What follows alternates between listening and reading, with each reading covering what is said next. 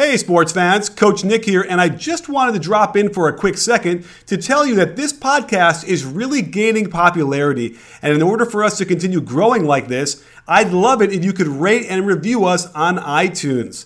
Plus, I'm always excited to hear feedback and continue to improve our content based on what you want to hear.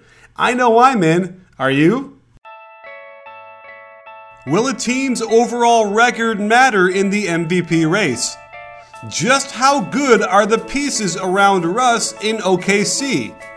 Would Gregg Popovich win 50 games coaching this year's Bulls? The only question left is say it with me, you win.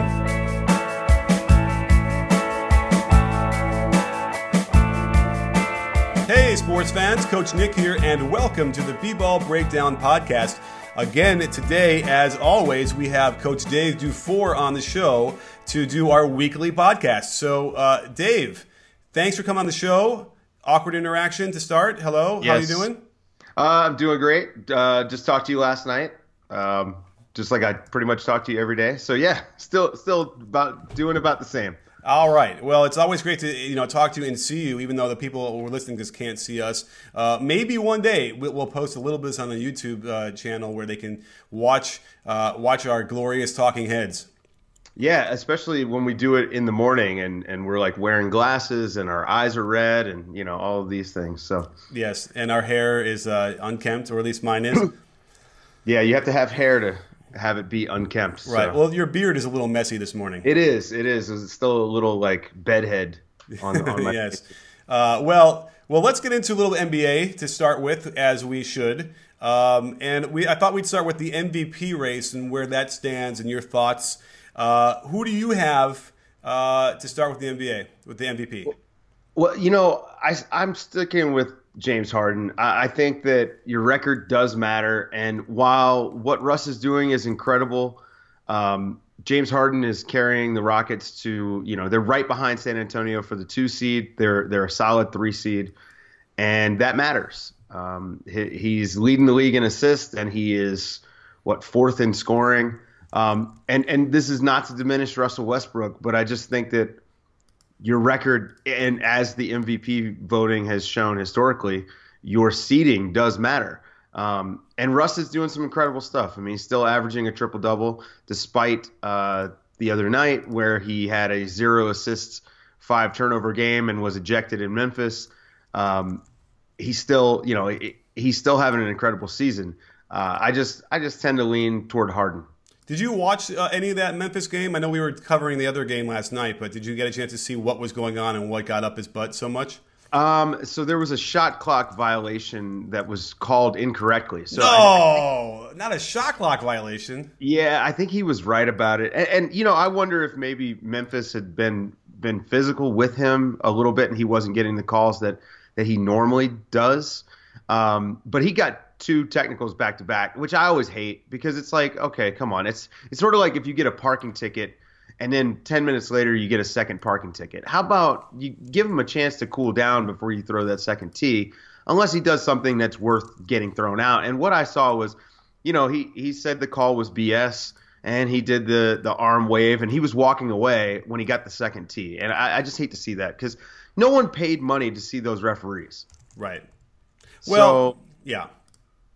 I mean, I, I'm I'm going to have to get, fire it up there and watch it myself just to get a real get my mind's eye on it, or maybe while we're talking, I could find it. But either way, um, you know, it's like it's a game in December. Uh, the referees blew a call. Like, you know, who cares? Now that said, it, it kind of felt like this game was, you know, they weren't going to be able to beat the Memphis anyway, right? Well, I don't think they were going to, but at the same time, you know, they are so Oklahoma City and Memphis are neck and neck right now in the mm-hmm. standings. And Oklahoma City, like I understand, like these games do they do matter. I know it it feels like they don't because the playoffs are so far away, but the difference between being a six seed and a seven seed could be decided right now.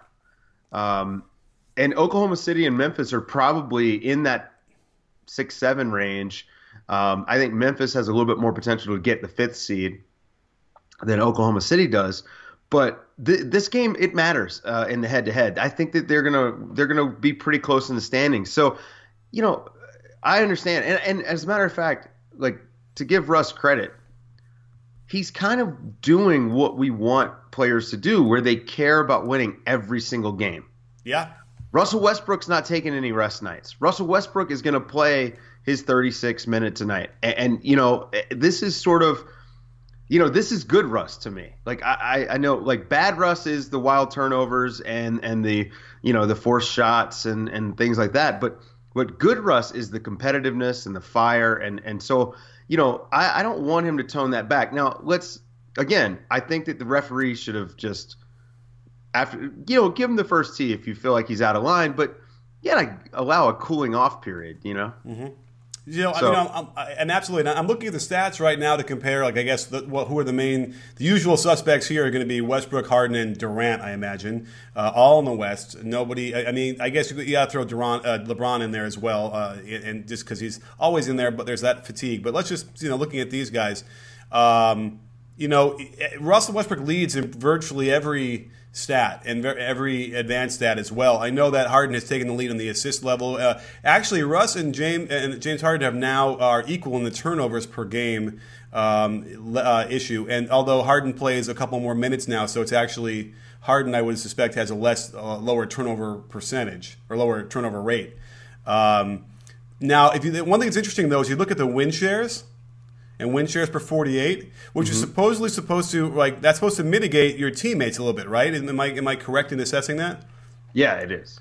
You know, and he's got the lowest one kind of by far. You know, his win share per 48 is is uh, is 217 compared to 274 for Harden and 288 for Durant. Um, again, it, even though it's supposed to factor out like how good your teammates are or not, there's got to be some sort of thing there was uh, involved. But that's still that's the one interesting thing that kind of popped my eye. But other than that, I know that the uh, Russ fans are going to certainly argue that like that should give it to him. But it sounds like you want to go for for team wins is going to decide it. Well, you know, you bring up win shares, and in order to get win shares, you have to have wins. You know, I mean, that is that is a factor in the equation. So, are, are you a monk? in yeah, another life, yeah. that sounds much like like it's a, that's a koan. In order yeah. to have win shares, you must have wins. Yeah, um, yeah. So I mean, I think that the wins do matter. And uh, now again, now this is where it is early. Um, Russ Russ is five or six games. I guess. Oh, excuse me, not the Russ. The Thunder are four games behind the Rockets in the in the standings, but but those are huge four games. I mean, it's it's hard to, you know, I, I, it's hard for me to envision the Rockets falling back or Oklahoma City going on a tear and catching the Rockets. You know, I, I would guess that what we have right here, where Golden State is one, San Antonio two, then followed by Houston, L.A., Utah, OKC, and Memphis. I think that top seven is going to be pretty static, except for maybe you know five through seven. Um, I think that that's basically what we're going to have when the playoffs roll around. The eighth seed is going to be a wild card. Um, and I wouldn't like the Pelicans are now two games out of the eighth seed. If that tells you anything, given how they started, um, they're only two games out. So I, I think that I, I, I don't know. I just I tend to lean toward team wins being important in the MVP race, which I know. I don't know. Maybe we could talk about how the MVP award is not actually the most valuable player, but it's the best player on a good team or one of the best teams.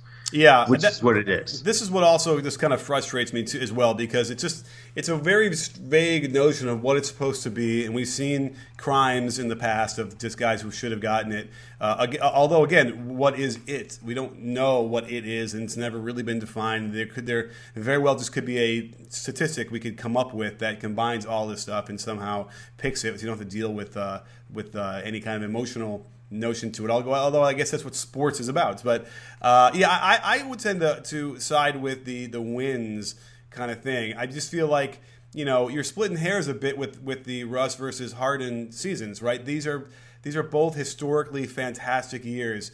And um, at some point, it's like you got to put a value on something. And I suppose I would say, yeah, wins. Now, again, do the Rockets have that much better of a team than the Thunder? Um, you know, I, I keep advocating for the Thunder's players. I feel like they have, um, you know, good players, and they, more, more importantly, what I like is that they have they built it well, right? Like these pieces, as well as they're they're probably playing almost close to maximum potential. Would you say? Um, yeah, they are, but that's problematic to me. Um, this is why I'm still an advocate of and, and and you know people jump on me for this, but I think Oklahoma City would be better well served to trade Russ and tank a little bit. Um, that way, because they actually have some good pieces around him, but they need more than just Russ. And right now, that's all they've got. Like Oladipo is is a nice player. He's having a really great season because of Russ. Um, Adams is having a, a, another nice season after after really showing up during the playoffs last year. Uh, Enes Kanter is arguably the sixth man of the year. If you were giving out the award right now, he's probably the winner. Um, he's been he's been really good. I mean, he's averaging 18 points a game off the bench. Oh wow! Uh, I don't think I even realized that. How yeah. Many, how many rebounds is he getting? Any? Oh, I don't. I, I don't know. Um, but they they have some nice pieces, and, and this isn't an anti-Russ thing. This is just Russ's timeline. It, like he's 27. Um, he's about to sign a huge contract, and they're going to be handcuffed with this team uh, for the next four years, and it's just not good enough. They're going to be a seven or eight seed, or six or seven or eight seed, and other teams are going to get better. And so it's just it's tricky. Um, they're going to re- really have to nail the later later first and their second round draft picks every year, and hope that they can turn themselves into San Antonio slightly north. You know, I, I just I just think it's tough for this team as currently constructed because Adams is getting that huge extension. Oladipo is going to be extended.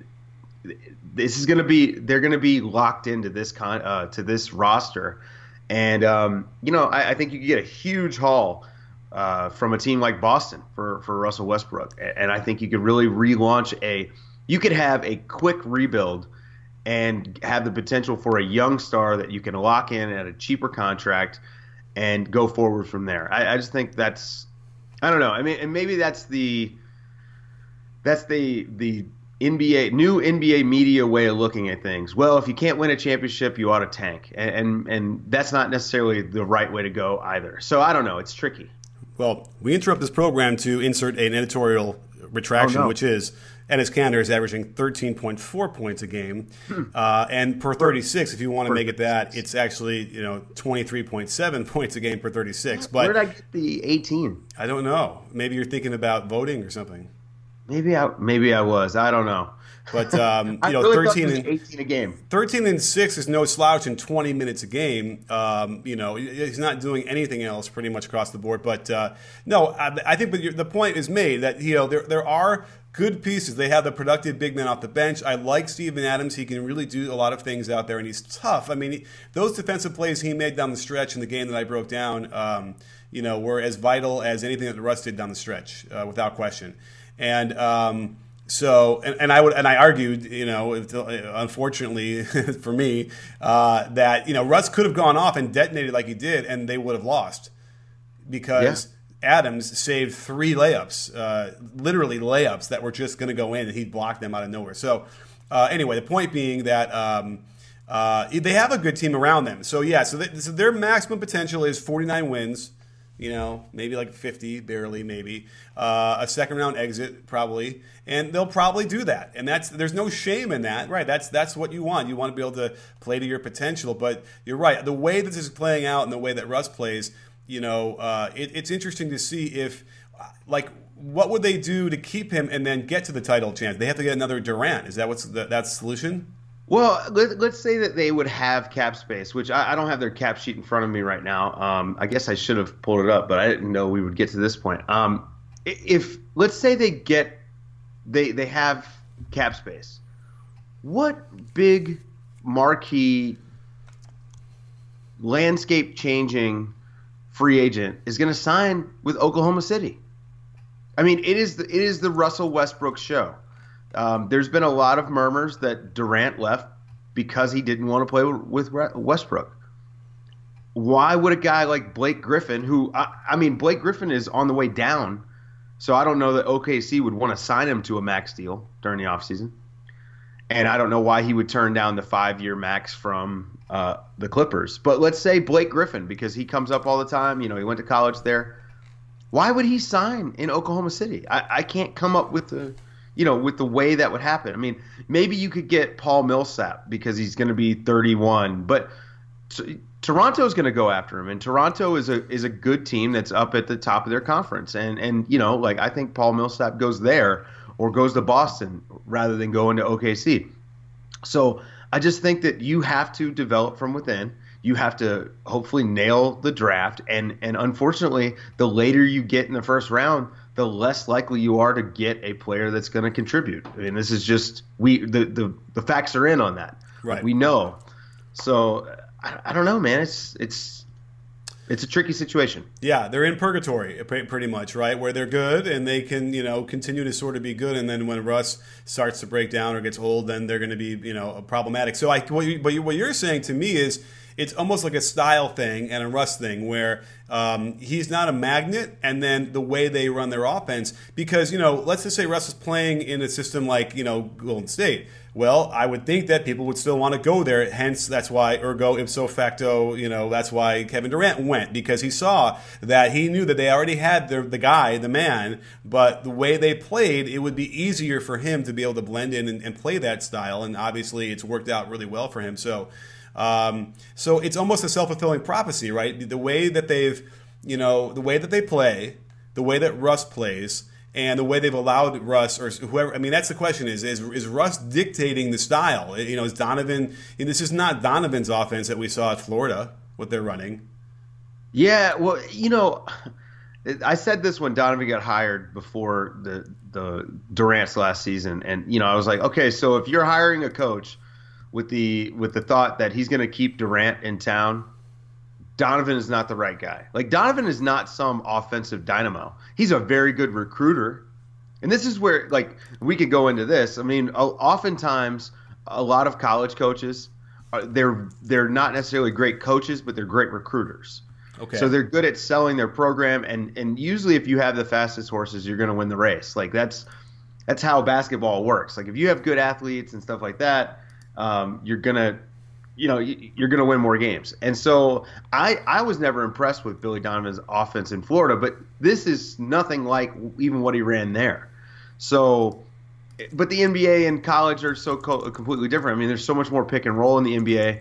And to be fair to Russ, when you've got a guy that is as elite in isolation and in pick and roll as he is, I would run that 40% of the time too.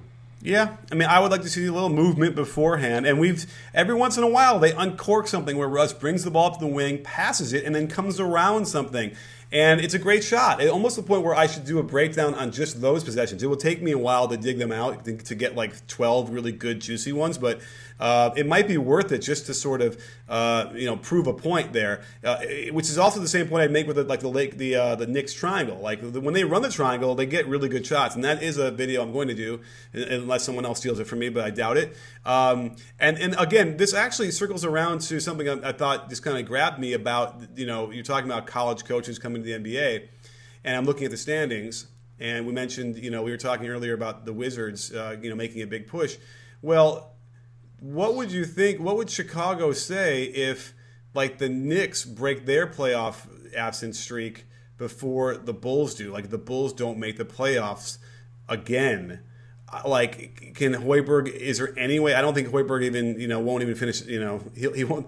The, the exit interviews won't be done before he's done. He's gone. Yeah, I don't think. I mean, I don't think Hoiberg is a good coach at all. Um, I think that he what he did in college. Again, this is this is I mean, we've seen this a lot in college football. You get a guy like Chip Kelly, he's a good recruiter and he runs a high a high-paced offense and, and and it works in college. And then you try to do it in NFL and you're you're playing against the best athletes that play this sport. Well, this is the NBA. It's the same way. So and and then also you're as a coach, you're not putting the team together. So um, you would think that when when Gar Forman and John Paxson hired Hoiberg, they would say, "Well, we're hiring you because we've been tired of our stagnant offense, which is actually a myth. Um, we're we're tired of how our offense was, and we really want to open things up, and we want a more entertaining product and all this stuff." So here's Rajon Rondo, Dwyane Wade, Jimmy Butler, Taj Gibson. I, like I just I, I feel like Hoiberg. I don't think he's a good coach, but I also think he's gotten kind of a raw deal as far as roster construction goes. So I'm going to give him the benefit of the doubt because he was good at uh, at Iowa State. Um, it was Iowa State, right? I don't yep. know. I don't follow college basketball. Um, but uh, I, I, follow it enough. Like when these guys get hired, I'll go look at game tape because I want to see what they did to see what they're going to bring with them.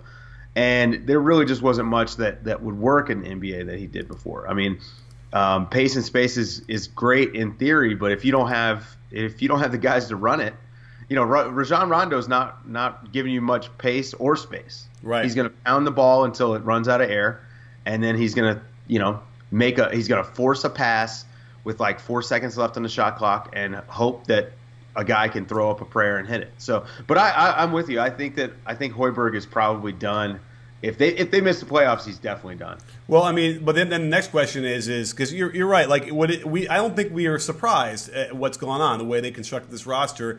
You know, uh, there might have been some optimists out there, but for the most part, I think we all felt like eh, this is going to be 500 or whatever. And 500, you know, probably doesn't make the playoffs necessarily. I mean, right now the eighth seed is 500. So actually, the seventh, the sixth, seventh, and eighth are 500. The fifth is just above. So 500 probably gets you in just about. Um, and that and last year they didn't make it, and they were just barely above that. So. Um, but I, I, think it's disastrous what they've, you know, they were on the precipice. They felt like they had something going here to at least really compete for the Cavaliers. And you know, if they don't make the playoffs two years in a row, that's you know, last year was already the most disastrous result you could get. And then again this year, but again, but that also reflects on Paxson and Forman. So you know, have you ever seen a notion where they fire the GM? I, yeah, you could fire the GMs and then and then keep the coach, I guess, right? Yeah, but then you're a lame duck coach because the, the new front office is always going to want to bring in their guy. Yeah. Have we ever uh, seen the GM and the coach get fired at the same time? Yeah, we have. I can't think of any off the top of my head, but um, you know, teams seem to favor front office stability over coaching staff stability. Um, even though the, the coaching, like particularly in this instance, you know, the, the coach has nothing to do with the players that are there. Now there have been failures that you can place solely on on Hoiberg. I mean, is the coaching staff in charge of player development? I think so, and they have not developed anyone. I mean, Bobby Portis came into the league and he's just he's a fantastic athlete and you know he he seems to have range, but we've seen zero development. If anything, we, he actually looks way worse now because we've seen him play and show all the warts that haven't gone away. So, um, you know, he, he's kind of there have been player development failures and uh, things like that. So, I, I don't know. I, I, I, would love I would love to see this come around because I never want to see anyone get fired, and I want every team to be good. But the the reality is um, that can't happen. So I, I just I don't know. I think Chicago could use some new voices all the way around. Okay, you know, and like Tony Snell is starting in Milwaukee almost out of necessity, but you know he's not doing terribly. that was my first instinct to say, okay, well, how did he do after getting out of uh, Chicago? You know, he's not lighting it up. He's not doing great, so that that's not the best indication either. I think it's a it's a tough situation, and if I were Hoiberg, I'd just be, be frustrated. Like they they brought him in to do something, and then they ended up stacking the roster in a way that he couldn't do what he would have wanted to do. Uh, but you're right. A coach needs to deal with what he's got, and uh, for whatever reason, yeah. And there just could be a way of the way you communicate doesn't really work at, at, this level as it does in college. It's a lot more control in college. I was just watching the you know the, the UCLA uh, Oregon game a little bit, and you can just kind of see when you watch Altman, he's like he's got his hands on his players and he's you know right in their ear, and they're like you know robots going yes or yes no whatever, and it's not how it works in the pros. And um, you know, as a result, we got a you know an, an average product, 500, and uh, and it just is weird because you know the expectations were a lot higher, and that's the other issue where uh, you know expectations in the NBA, I guess, are a lot different than college as well. Um, and, uh, and and there we are. So it's it's an interesting let, thing. Let me ask you this: Would Gregg Popovich win 50 games with this Bulls team, as constructed? Um. Now, Gregg Popovich is the best coach in NBA history. Yeah. But would he win 50 games with this roster? You know, probably not. Although you can argue that, you know, he's got the equivalent of Rondo, like in Parker now starting, um, and he's got the equivalent of Kawhi and, you know, in Jimmy Butler and, you know, you know what? Uh, maybe. Yeah. yeah. I mean, yeah. So somehow the, the the Spurs they're averaging the fewest number of threes per game, but they're hitting them at a high rate, and they don't have anyone who jumps out as like a specialist, right? So they don't have a, a Joe Ingles. Um, well, what Patty Mills isn't that guy? Patty Mills. I mean, he, he's a forty percent three point shooter, but I don't think he's a specialist. I actually think. I mean, he's he's a good. We can talk about Patty Mills. I love that guy, but I I think that Pop would find a way to make this team win 50 games. Now, again, comparing anyone to Gregg Popovich is like that's impossible. So, uh, but I think it would take Gregg Popovich to get this team to to 50 games. You, you need someone who's that good with players and and not even X's and O's. I mean, any look, any monkey can learn X's and O's and draw up plays and figure that out. But it's figuring that out with the personnel that you have, and then having the the intelligence and the humility to be able to move away from things that aren't working and find things that will work. And that's what Pop does. Like Pop doesn't have like people like to they always like to point out the Spurs system.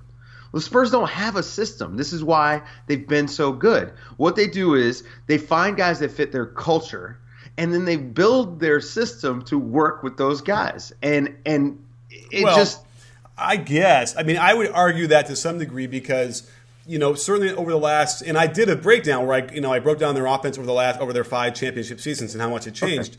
Okay. Um, but you know, over the last five years, they've had motion weak, motion strong, like you know. But but I think what your point is is, and there are there are a lot of options out of that. In the same way that Triangle has a lot of options, and what I think what you're saying, I can, or at least what I hear you saying, is that they can pare down and get rid of like the options that they don't work that don't work so well for them and add the ones that do because I mean that's the point. The system that they have is that flexible, right? Right. It has it has uh, concepts and principles, but it's flexible enough to say as you go through the season, okay, this ain't working. Don't throw it there when we get the ball there. Just go it to this one or that. You know, give you two options instead of the three. I think that's what you're saying, right? Yeah, they don't pigeonhole. They're they're not they're not trying to take like David Lee. They don't have David Lee uh, freaking running uh, or spotting up in the corner, right? Like that's not his game, and he can't do it.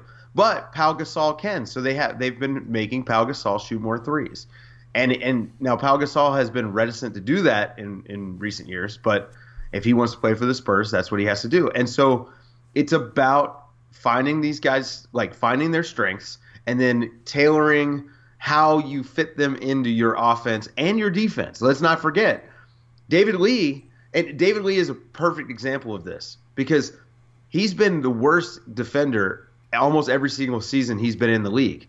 And not from lack of effort. Like he's just not good at defense. And this year, he's actually been pretty good. Um, we know he's a good facilitator on offense, but his defense has really surprised me. And it's because the Spurs – employ a drop back scheme and they're not asking him to come out and blitz the, the ball handler on a pick and roll. And this this is good basketball for them and it's good for him. So I, I just think that in Chicago, I, I don't know. I, I don't want to give Hoiberg a complete pass because of the personnel, but I understand. But at the same time, you got it's your job. You're getting paid millions of dollars to make this stuff work, and it's just not working. Even though if the playoffs started today, they're the eighth seed. Right. I mean, it's crazy. And by the way, like, and we, were giving slander as opposed to the Spurs defense to some to some degree, or how they were, you know, putting Kawhi on an island and attacking the other guys. But you know, they're third overall in defensive rating. They're first in their in their division. You know, twenty six and six. So you know, uh, it, it, there is a level of nitpicking there. However, uh, what the, what you need to look at as far as the Spurs go is the crucible, and maybe the Bulls too, is the crucible of the playoffs and of the title chances. That's what they want. That's what they want to be judged on, and that's what's going to happen. So you know, that, that's the other issue we have here when we're looking at all these teams, and OKC included as well, is that you know, okay, that's great if you want to play Phoenix you know, and if you play, um, you know, Orlando, like, oh, yeah, you know, okay, I get it. Th- those are the teams you're going to do that against, but who can do it against the tough teams when it's a playoff series and they're ready for you? And that's what we're kind of trying to judge a lot of these teams on. Um, you know what I mean? I think that that sometimes gets glossed over. Yeah, I mean, it's important to beat the bad teams. I think I think the sign of a of a decent to good team is that you beat the bad teams. Oklahoma City's been doing that. Um, the the Bulls have not.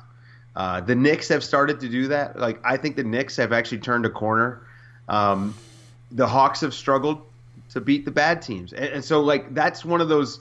To me, that's the easy eye test thing that you can do. Okay, are you know, is Oklahoma City going to beat the Magic? If they played a seven game series, would Oklahoma City sweep the Magic? Probably. They might give up a, a, a game. Um, are they going to do? Are they going to destroy the the Mavericks? Yes, probably. Like I look at that sort of thing, um, and then you you know the beauty of this is now 30 games in the season, you can actually look. Okay, are they are they winning 90 percent of their games against bad teams? Yeah. Okay. Now the ones that they're losing, is it like second night of a back to back, or you know what I mean? You can look at the schedule, and so I don't think Oklahoma City is bad, and I actually thought they would be. I, I was very wrong about them. I, I thought they were going to be like in that 10-11 range and and miss the playoffs, but Russ has really carried them, and so this is an argument, you know, for Russ as MVP. So, um, but they're beating bad teams, and and that's important because over like what a little almost half the league is bad. So you've got to win those games. Like if you want to make the playoffs, that's that's what you got to do. Um, Golden State, like so that's an issue for them, right? Is getting up for these bad teams. The Lakers blew them out by 20. Now part of that might be they might have had a really high bar tab the night before. Yeah, you know it's LA taking it seriously.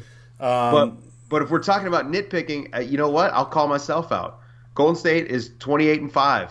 They beat the Raptors by like 12 the other night, and I walked away disappointed.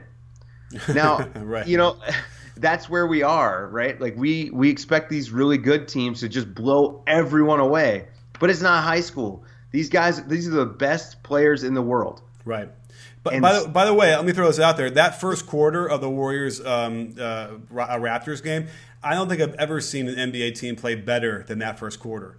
Uh, they scored like what 42 points. 42. They held they held them to less than 20, I think, right? Something 17. And uh, I've never, I, I, honestly, and especially because the Raptors were the number one offense, I think, coming into that game too, was uh, I've never seen anything like that. I mean, it was that was a demolition. Um, it, has been a long time. I can't really remember the last time I've seen that. So, so there's those those inklings where okay, when they really want to do and they got a chip on their shoulder uh, and and they want they want to sustain it, they can do it. Uh, and we've seen it, and that's what you got to be afraid of if we do play them. Well, you know, so we've been kind of critiquing coaches. Um, I'm gonna I'm gonna ask you, how do you feel about the job Kerr's doing this season? Uh, wins and losses aside, you know, I think it's. I think he's been. You know, I, I think it's fine. I, I, think he's good. I think he's managing a lot of different things, and um, I, I, don't really have too much of an issue. I mean, I know there's some rotational stuff, um, and and probably Iguodala might be sort of reliving old glory. It's not there anymore. Um, so the only thing I could, I could look at is maybe the rotations, which you know, again, that's always the hardest thing, right? You, are spending all this time trying to figure out, well, okay, who do I play with whom? So, um, but for the most part, yeah. And like when they lost to the Cavaliers uh, it was probably their first like playoff intensity atmosphere game with Kevin Durant, really. Um, you know, so it sounded like you know, all right, they, are going to probably have those issues where they kind of you know melt down a little bit down the stretch, and they have to learn, just like a young team has to learn how to do that. But uh, overall, I think he's been he's been good. You know, uh, you know, I think the only thing I'd say yeah, is the lineup issue. What what is your what is your beef? Well, I so I don't have a beef. I I, I mean, I like Steve Kerr. I think he's a, a good coach. Uh, possibly a great coach. Um, the the thing is, I think he's having a hard time getting these guys to stay engaged. They get bored. Mm-hmm. Um, you know, they were up 42-17, and I think they were only what were they up 15 at the half or something like that. I mean, the game got really close after having a 25 point lead, and for a team this good, that that just shouldn't happen. Now, this is the the Raptors are a good basketball team, but they are a notch way below. They're, they're 12 points less worse than the Warriors, right? At least. So, At least. You know. yeah. And so you you gotta you you really want to see Golden State close these games out in three quarters, and then you know they can have their guys resting in the fourth. Um, like that that worked really well for them last year, um, and the year before. So I just think that he's got to figure out a way to keep them engaged in the game. My idea and I don't know how you feel about this, but I, am going to ask you. I would like to see him when they've got a big lead in the first quarter. I would like to see him shake the rotation up a little bit and start the second quarter with like an all bench unit. Just send out the young guys. Let them let them fight and scrap a little bit. Um, just see what they can do while you've got the big lead. And then because the one thing that that these guys do is when they are on the bench, they are they are rooting for their their teammates, especially the young guys, Ian Clark and Patrick McCaw and Kevon Looney, like those guys, they are pulling hard for them from the bench. So, you know, maybe just from a like a spirit standpoint, get those guys in there with the big lead, let them go out there and fight, and then you have you're kind of sending a message to your guys, hey, look, if these guys who you know they, they watch you they watch you play 36 minutes a night. If they can go out there and, and maximize their time well why can't you? And and that's just maybe that's just me thinking about it from from a lower um, i guess lower level of basketball. But that's something i would do is just let's see if these guys are willing to go out there and fight. I mean especially like ian clark that guy's gonna he wants to get paid this summer i hope and he and he should. So he's gonna want out there go out there and, and do his best and showcase. He's not gonna loaf. Right. Um, you know K- Kevon Looney wants more minutes i'm assuming. And and you know like let these guys have a chance. And it also the, the other thing is it gets those guys more rest. And more rest is not bad.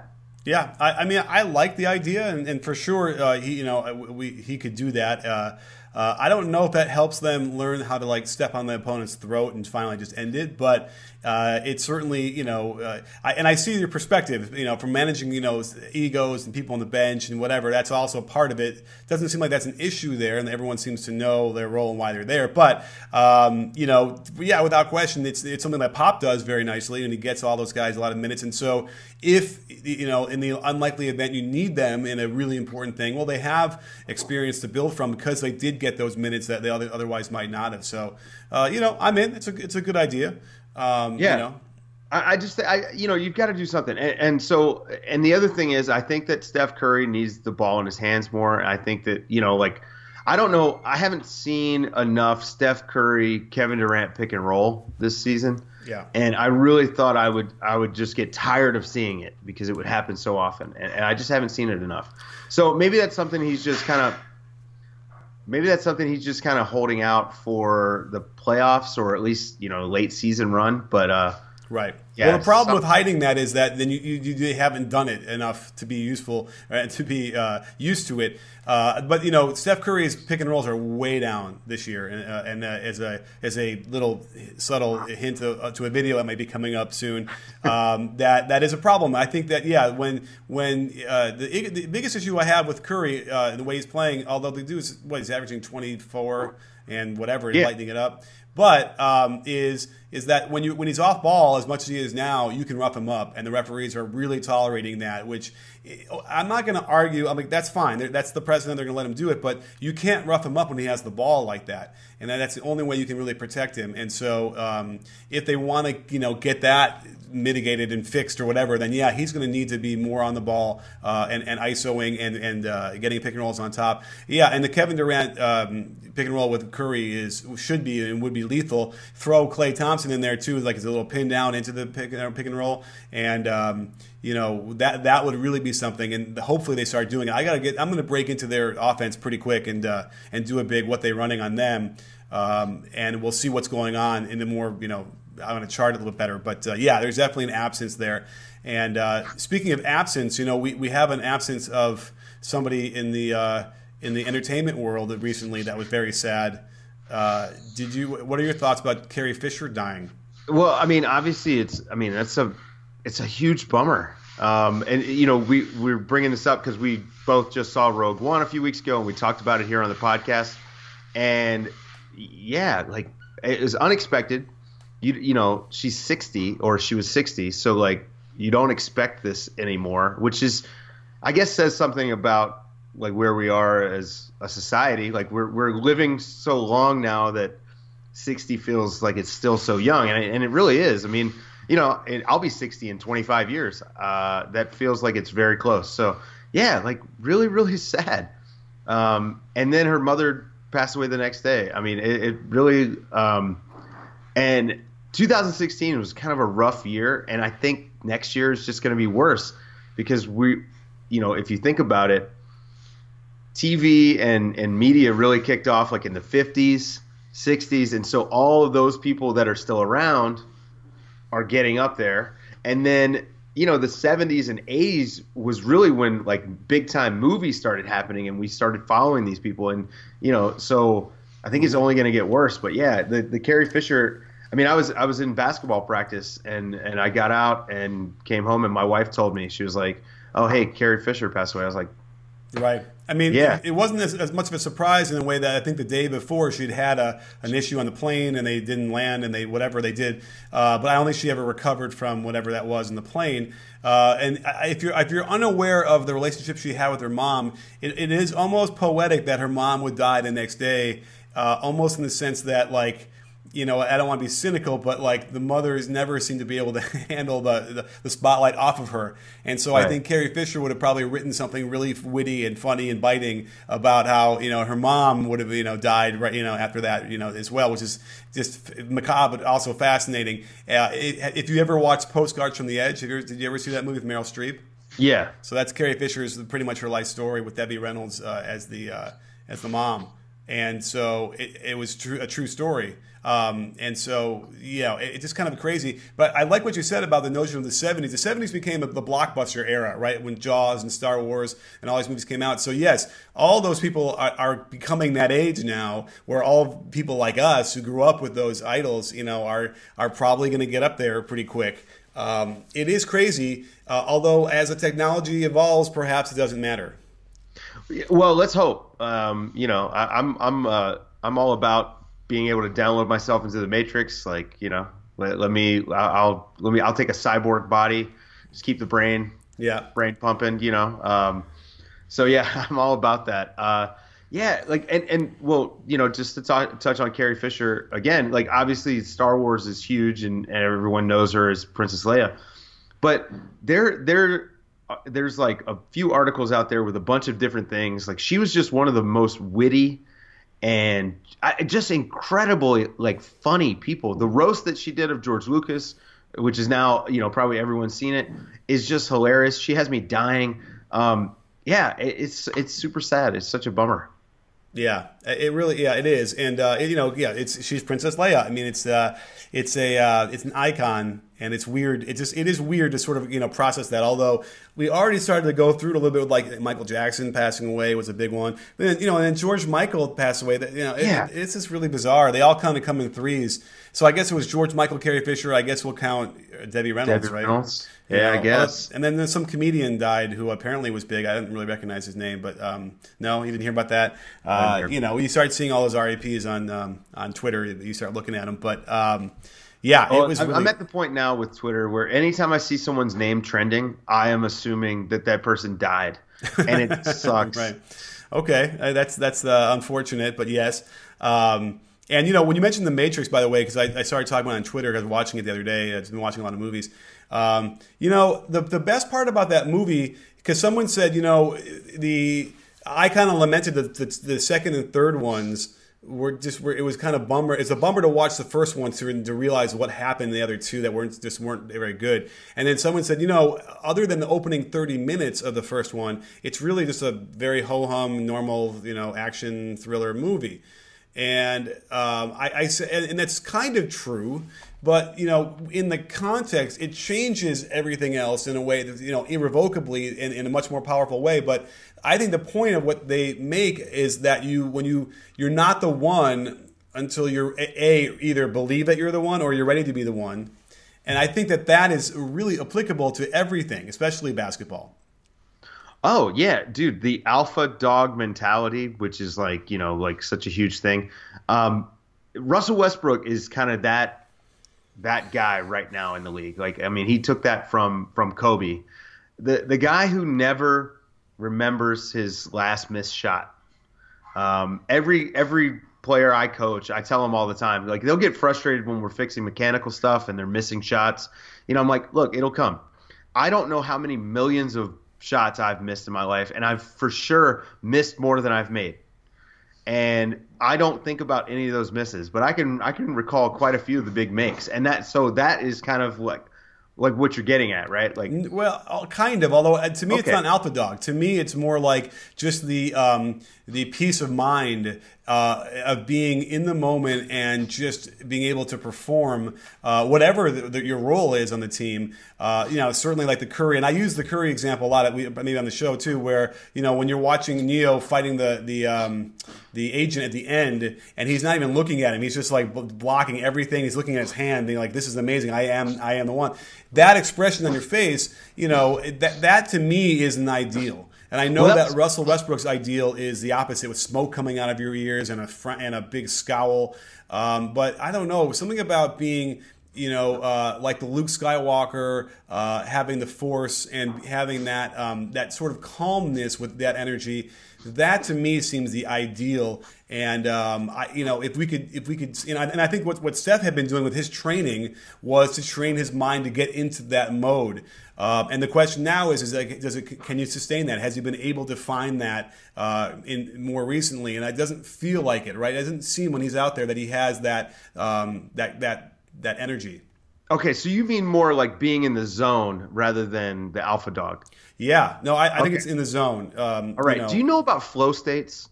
I don't. Is that when okay. you're floating in a uh, tank and? No, that's so that's a float tank. But oh. flow states, it's it's this idea that you you you kind of get into this uh, this mode where things it, eh, things really flow. Yes, um, like things are going well. Like creatively, Steph, right? Steph for last season was it was like a season long flow state. The 35 footers. I mean, you know, like when he took that that game winner against OKC, everyone knew it was going in. That's how much of a zone he was in, right? LeBron got that during the, the last few games of the finals. Right? Like he was hitting every big shot. He I mean the, the Iguodala block was kind of the pinnacle of that. And so I think you can see it in short stretches, but why Curry was so incredible last year was because he literally did it for the 82 games. I mean, it was just it was insane. I don't think people we ha- we don't have the distance from it to really fully appreciate how amazing that season was last year that he had. It was it was the, arguably the greatest individual offensive season in the history of the NBA. Right. I put it up there with the Jordan 89 season um, where he averaged 36 a game just because of the, the degree of difficulty. First of all, Steph Curry six three, and his game like Michael Jordan is an attacking guard. He goes to the free throw line a lot. Steph Curry is a shooter um, and ball handler and and and playmaker. And, and, I just think that the degree of difficulty of what he was doing. I mean, he he had one of the best finishing uh, rates in the in the league last year, right? Like mm-hmm. he may have led the league in, in field goal percentage at the basket. Yeah. Uh, and he's doing it again this year. It, it just that guy last season, he was Neo. Right, and by the way, you'd see like foul calls wouldn't bother him. You nope. know, very, very rarely, like nothing really would bother him and shake him out of that zone because you. And then, but every once in a while, it happened even last year. There would be a, a random game, maybe like three and four all year, where you could just see he wasn't quite in the flow of that particular game but almost almost never. And then, but then foul calls would bother him, and you know, and listen, he might have gotten a bad night's sleep. The kids might have kept him up. That that's all part of the game. And by the way, like that reminded me of the Draymond Green thing. So he, he kind of was way on edge. He just had a kid, right? So right. he's probably like sleep deprived and, and and emotionally all over the place with that. So I wouldn't be surprised, and I'm sure Kerr would be like, yeah, that's probably what's going on too. But uh, the point being that um, that that is also the thing. When you're in that zone, nothing really bothers you. Right. And having seen how when you're already on edge, and then the littlest things can cause you to react way above, above what it should, the normal reaction should be, and that's in life or in basketball. Um, you know, you can see the value of trying to get to equilibrium as much as you can, so that those things don't set you off when they shouldn't. I think an interesting thing to look at would be to compare Curry's body language during the season last year, like during one of their big runs to how it was after he slipped on the uh, the Motiejunas sweat in the playoffs because there was a distinct difference between those two players. Now, of course, part of that is is physical because of the injury. I mean, Steph Curry, if if that had happened during the regular season, he would have missed probably two months. Right. And so when he came back, he definitely wasn't right. Like, and people can argue whatever. It doesn't change the fact that Cleveland still won the title. You know, like it, it is literally just Why wasn't Steph Curry as good? Okay, this is it. Um, but I wonder, and I have this is something I haven't even thought about. But I wonder if I go back and watch the tape, if his body language is different because you know there there's like swagger is important for basketball players. You know you got to have confidence. Putting the ball through the hoop is very difficult, especially you know like shooting threes like 23 feet. Like it is extremely difficult, and it becomes mundane to us because we watch so many games and these guys are so great at it but it's still very difficult. Go pick a geek off the street and ask him to take a jump shot and and watch how miserable it is. And and so just because these guys are really great at it, we've been spoiled. Um, and so we kind of take these things for granted. But uh, well, also from from that distance, by the way, the margin for error is low. You have to really, you know, if you're little, if you're extra tired that day, then you, are going to miss. You can miss several of those just, just by the, by a few inches, and that's all it takes um, yeah, so that there's no question. And especially, I'd argue it's even more important for that state of mind when you are a player like Curry, who's smaller and not a water bug. You know, yeah. and you know he he needs to have that frame of mind to be able to you know compete with the best athletes in the world. Yeah, absolutely. I mean, and and, and so much of his development eh, that we've seen is because of his leg strength, because of the the attention to um, you know, building up his ankles and his knees and and all of his muscles in his in his lower body to compensate for the injuries that he had with his ankles, right? And that's why he has the 35 foot range and and his form stays the same. And so it doesn't take much. Like one little, I, I tell players all the time, you know, oh, they, they say to me, uh, coach, hey, my my ankle hurts. I'm like, okay, well, it's time to take it easy. Let's start rehabbing the ankle because an ankle injury, you play on an ankle injury, it'll lead to a knee injury, which leads to a hip injury, which leads to a back injury. Yeah. You know, like the the whole chain is connected. And so, you know, it with the knee injury that he suffered, it, you know, it's no surprise that his shot was off and that he he lacked explosiveness and wasn't getting around Kevin Love. Anyway, now we're rehashing last year's playoffs. Anyway, yeah. I think we I think we're good. Well, listen, uh, you brought your A game today, uh, and you made me have to get into the flow uh, so I can I can hang. Uh, so great stuff, and you know, kind of fascinating because we had a whole bunch of things we wanted to talk about, and we ended up kind of covering some of that stuff, even though it really kind of was the tip of the iceberg with the MVP talk. So yeah. great stuff. Yeah, this was good. Okay, well, uh, we'll have to hit it up again next week, uh, and it'll be a new year. So we'll talk about right. our New Year New Year's resolutions, I imagine. Um, so get those ready. That's your, yeah. your homework. Yeah, absolutely. I think uh, NBA New Year's resolution podcast sounds like a good idea. Yeah, and you know, it, it, it could almost be novel. Like I don't think anyone's going to do one of those. yeah, right. so we'll see if we can't sneak ours in there somewhere and get it at the top. But uh, again, thank you for joining us uh, today. The podcast has been really blowing up recently, and so uh, keep it up. Keep giving us some likes and all that stuff. If you're listening to this right now on iTunes or, whatever, or Stitcher, just give us some of those thumbs up and comments, and uh, you know, hit us up on Twitter as well. Follow Dave uh, at Dave Dufour, right? At oh, sorry, Coach it's Coach Dave. Dave. Dufour with D U and the number four. And yeah, well, and shoot us questions on Twitter so we we have some easy content for the podcast. Yeah, we love it. And we'll, we'll always love to answer them either on Twitter or in the podcast or both. And um, that's it. So don't forget, sports fans, at B-Ball Breakdown, not a channel, we're a conversation. You in? Are you in, Dave? Of course.